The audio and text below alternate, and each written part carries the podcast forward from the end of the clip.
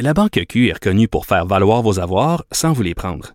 Mais quand vous pensez à votre premier compte bancaire, tu sais, dans le temps à l'école, vous faisiez vos dépôts avec vos cents dans la petite enveloppe. C'était bien beau. Mais avec le temps, à ce compte-là vous a coûté des milliers de dollars en frais puis vous ne faites pas une cent d'intérêt. Avec la Banque Q, vous obtenez des intérêts élevés et aucun frais sur vos services bancaires courants. Autrement dit, ça fait pas mal plus de cents dans votre enveloppe, ça. Banque Q. Faites valoir vos avoirs. Visitez banqueq.ca pour en savoir plus. Cube Radio. Le retour de Mario Dumont. 2 heures d'info. De 15 à 17. Il provoque et remet en question. Il démystifie le vrai du faux.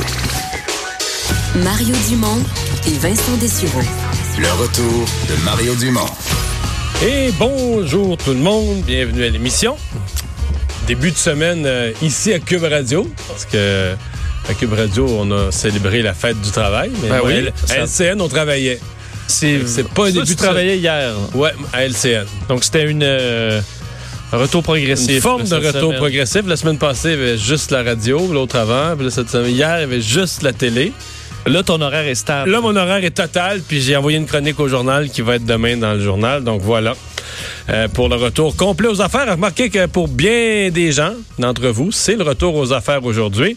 Là, la rentrée, les universités, écoles primaires, secondaires, milieux de travail... Il n'y a plus grand monde qui y a échappé à cette date-ci. Là. Non, effectivement. Les politiciens sont de retour. Oui. Tout le monde est de retour. Surtout les politiciens fédéraux parce qu'ils sont ni plus ni moins qu'en campagne. D'abord, une nouvelle là, qui vient tout juste de sortir, Vincent. C'est un jugement de la Cour supérieure. C'est la contestation là, qui était faite de la loi québécoise qui interdisait la culture de plantes de cannabis à la maison. Oui, nouvelle quand même d'importance dans ce domaine-là du cannabis depuis la légalisation au Canada. On se souvient que la loi canadienne permet aux citoyens de faire pousser des plants chez eux. En fait, 4, c'est le maximum. La plupart des provinces ont emboîté le pas. Donc, c'est le cas en Ontario, en Colombie-Britannique ou en Alberta. Le Québec, par contre, on avait décidé d'interdire cette culture à domicile. Ça a été contesté devant les tribunaux et voilà qu'aujourd'hui, la juge Manon Savoie statue que tout ça est inconstitutionnel. De l'interdire au Québec serait inconstitutionnel en pied sur les compétences fédérales en matière de droit criminel. Alors, c'est la décision rendue aujourd'hui qui pourrait être continuer son chemin en appel. D'ailleurs, aujourd'hui, l'avocat qui représente le demandeur, Julien Fortier, disait, vous pouvez planter des plants chez vous au Québec, mais attendez-vous à ce que ça se peut que vous ayez à les jeter avant qu'ils produisent.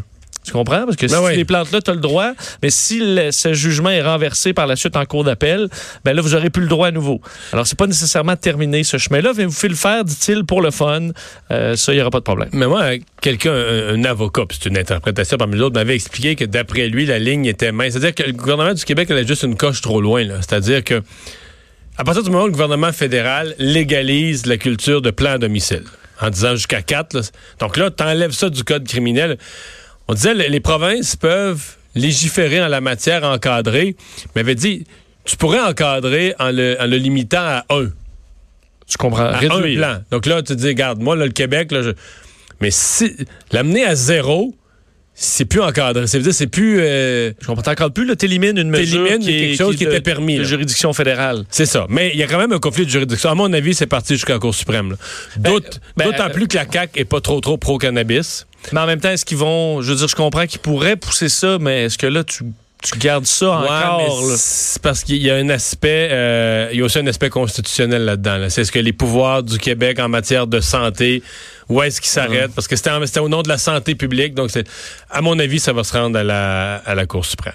Parce que j'avoue qu'ils pourraient aussi décider... ça va être un plan. Là, mettons, on tranche la question, ça aurait de l'allure. Parce que reste qu'on est vraiment inquiet que tout le monde se mette à geler la face. Non. Est-ce qu'il y a des problèmes dans les autres provinces où ça... Mais il y a deux aspects. Il y a l'aspect cannabis, puis il y a l'aspect constitutionnel. C'est comme si la Cour supérieure vient de restreindre le pouvoir d'une province, un petit peu. Est-ce que tu vas vouloir laisser ça comme ça ou dire, généralement, quand il s'agit des distributions de pouvoir, qui peut faire quoi entre les provinces et le fédéral, ça se ramasse à la Cour suprême. Enfin, surtout que là, il risque, s'ils prennent cet angle-là, les partis d'opposition vont les appuyer sûrement. Du moins, ça peut être un petit peu. Les partis d'opposition étaient contre cette restriction-là, mais là, l'affaire de la juridiction, c'est plus délicat, effectivement. Je ne sais pas ce qu'ils vont faire. Bon. C'est une vraie bonne question. Il y a quelques instants à peine, quelques minutes à peine, Vincent, là, je vois ça devant moi. Pascal Nadeau, présentatrice de nouvelles bien connue de Radio-Canada et RDI, qui a écrit sur Twitter « Le cœur brisé, je vous annonce que ce matin, tout doucement, dans mes bras est décédé mon courageux, résilient et combatif père, Pierre Nadeau. Je te souhaite le plus beau des voyages. » Donc, je vous l'annonce de cette façon-là par la voix de sa fille, là, mais le... animateur, journaliste, bien connu, Pierre Nadeau, qu'on n'a pas vu quand même depuis un bon bout de temps, qui a souffert, de la maladie de Parkinson, lui. Je sais pas, ça doit faire... La misère à mettre un temps, ça doit faire 7, 8, 10 ans, là, plusieurs années. 2006. 2006 qui est disparu des ans. Ouais. En fait, on diagnostique une maladie de Parkinson, l'a mis fin à sa carrière à ce moment-là. Alors lui qui a quand même eu toute une carrière. Sur les deux réseaux, la Radio-Canada d'abord. Mais moi, je me souviens, il avait animé, comment ça s'appelait, faut que je trouve le nom de l'émission, L'Événement. C'était le dimanche soir à l'heure du souper. C'est dans mes premières entrevues que j'ai faites. Là, que moi, je remonte, j'ai 21 ans, j'ai été élu président de Les Jeunes libéraux. Je me souviens très bien d'une entrevue avec Pierre Nadeau à l'époque, qui a fait carrière avant Radio-Canada, mais qui était à ce moment-là rendu sur les ondes de TVA. Oui, à TVA, il l'a fait, entre autres, l'émission 7 jours, avant d'animer en 89 une émission avec Jean-Pierre Ferland. Donc, il anime aussi le magazine L'Événement, tu le dis, en 2001, il publie son autobiographie où il parlait, entre autres, de plusieurs péripéties de sa carrière, mais il l'a fait, entre autres, longtemps. Il était, à Radio-Canada, évidemment, quand même une longue carrière, là, et on l'a été nommé correspondant à Paris en 1965, de retour à Montréal en 68, où il anime plusieurs émissions à la radio, Le Monde maintenant, le téléjournal, l'émission Le 60 à la télévision aussi. Alors, une vedette de l'information qui s'est éteinte. Alors, à toute sa famille, nos plus sincères condoléances. Il avait 82 ans. Parlons de Dorian, qui a été rétrogradé au niveau de catégorie 2, mais en même temps, on dit l'ouragan en superficie, là, l'ouragan grossit. Les vents sont un peu moins violents, mais il reste lent, il est susceptible d'amener des quantités complètement folles de pluie, puis il grossit. Oui, c'est surtout le problème, en fait, de la vitesse. On l'a vu, là, on a rarement vu un ouragan de cette taille se déplacer aussi lentement. On parlait par moment de 1 000 à l'heure, là.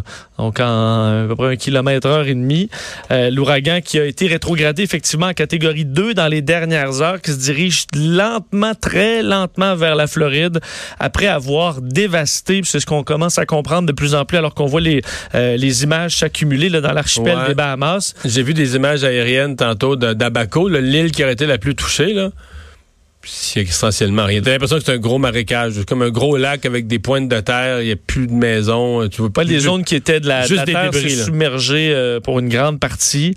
Grande Bahama aussi, donc au Grand Bahama qui a été fortement touché. On parle de 61 000 personnes qui auraient besoin d'aide alimentaire selon l'ONU, donc un peu plus de 17 000 aux îles Abaco et le reste sur l'île de Grande Bahama. Alors une situation vraiment difficile. On commence à voir effectivement l'ampleur de la destruction des maisons éventrées, carcasses de voitures qui flottent. On a vu l'aéroport également complètement submergé. Alors, c'est difficile de communiquer pour ceux qui ont des proches dans ce secteur-là. Ils sont complètement coupés du monde jusqu'à nouvel ordre. On parle de 13 000 maisons qui pourraient avoir été endommagées ou détruites dans cet archipel selon la Croix-Rouge. Alors, la tempête se dirige tranquillement vers la côte floridienne. On l'a vu évidemment que dans les derniers jours, on a beaucoup changé le trajet que l'ouragan devait prendre selon les modèles. Alors là, on parle plus d'effleurer la côte est de la Floride. Alors à quel point il y aura des dommages, faudra voir. On s'attend encore à beaucoup, beaucoup de pluie, beaucoup d'évacuations, du moins des gens qui sont suggérés d'évacuer, mais des fois, plusieurs s'acharnent à rester là. C'est le cas pas mal en Floride. Alors une situation à surveiller. On dit là, surtout ce soir, là, donc en soirée aujourd'hui, et demain, demain, on devrait voir la tempête frapper pas mal la côte floridienne. En fin de semaine, là, au Canada, on dit la Nouvelle-Écosse, la côte de la Nouvelle-Écosse, Terre-Neuve, peut-être une partie de l'île du Prince-Édouard pourrait y goûter.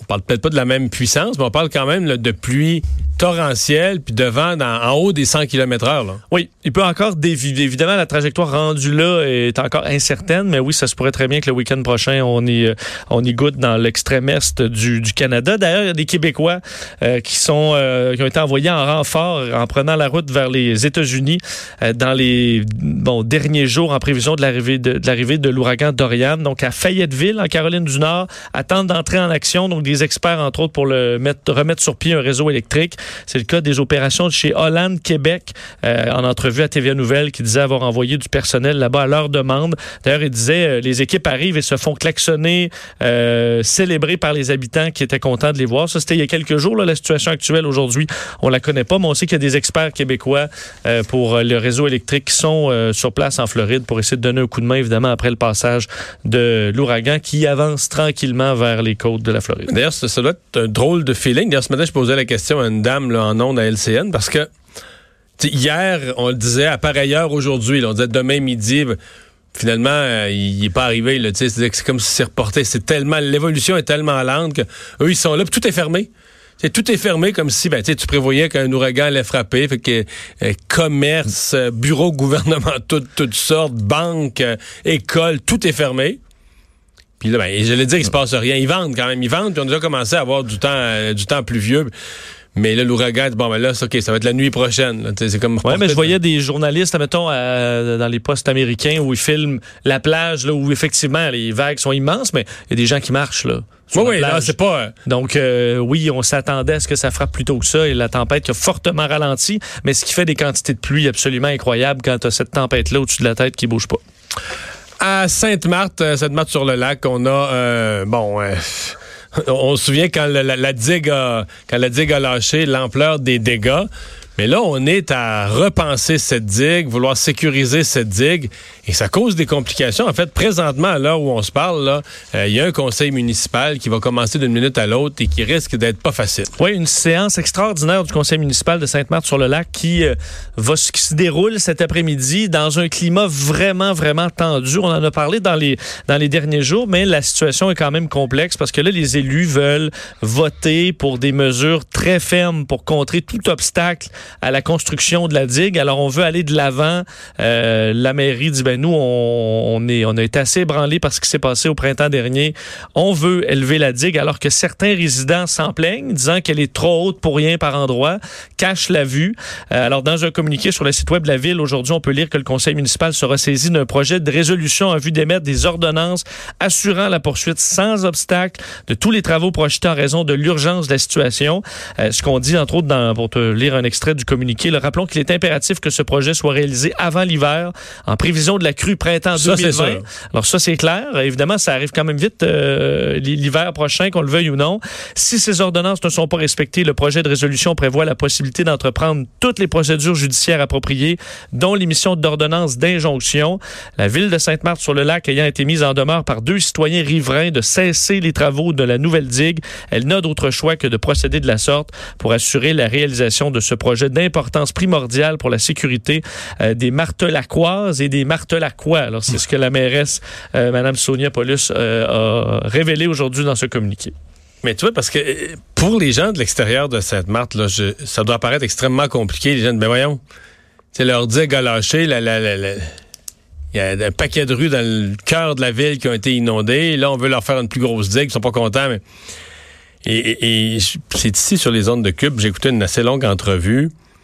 Puis là, tu essaies de démêler tout ça. Tu finis par comprendre que là, ils veulent monter la digue de 6 pieds. Puis les gens disent, mais la digue, c'est pas un problème de hauteur, là. C'est qu'elle a lâché. Elle a lâché. C'est la solidité de la digue qui était en jeu et non pas la hauteur de la digue.